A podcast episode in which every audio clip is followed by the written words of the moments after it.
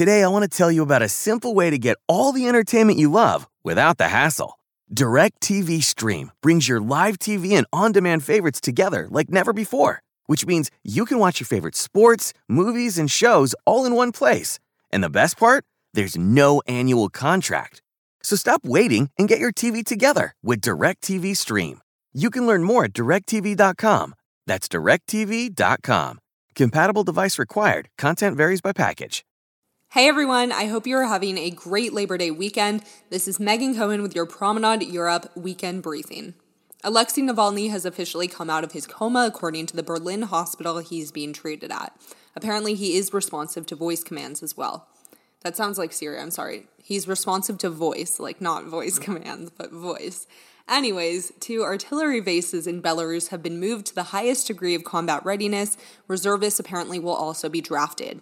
The police claim to have detained over 600 protesters yesterday, and an opposition leader named Maria Kolesnikova, I think, was also detained, but the police deny any involvement, so she is just disappeared right now and an update on the tensions in the Eastern Mediterranean, which I feel like I say every single briefing, but it's been going on for a few weeks now. Greece announced that it will upgrade its military among tensions with Turkey. While plans are yet to officially be announced, Greek media alleges that the country will purchase French fighter jets and a French frigate.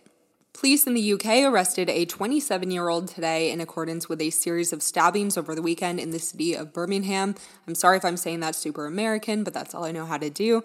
One was killed and two were wounded, unfortunately, as a result of these attacks. And Italy launched an antitrust investigation into Apple, Google, and Dropbox over potential unfair clauses and commercial practices in their cloud services contracts.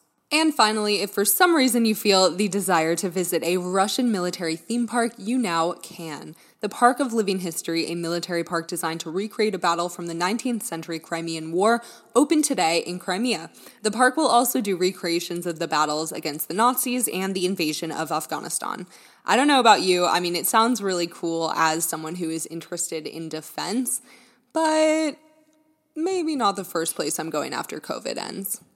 So that's it for the Promenade Europe briefing for September 7th, 2020, or if you are in Europe, probably September 8th by now. But I can't believe it's already September. I don't know about you guys, but this year went by so weirdly, quickly and slowly at the exact same time. Like, I'm already seeing Halloween stuff in stores, which is wild because I'm still trying to figure out what happened to the first part of this year.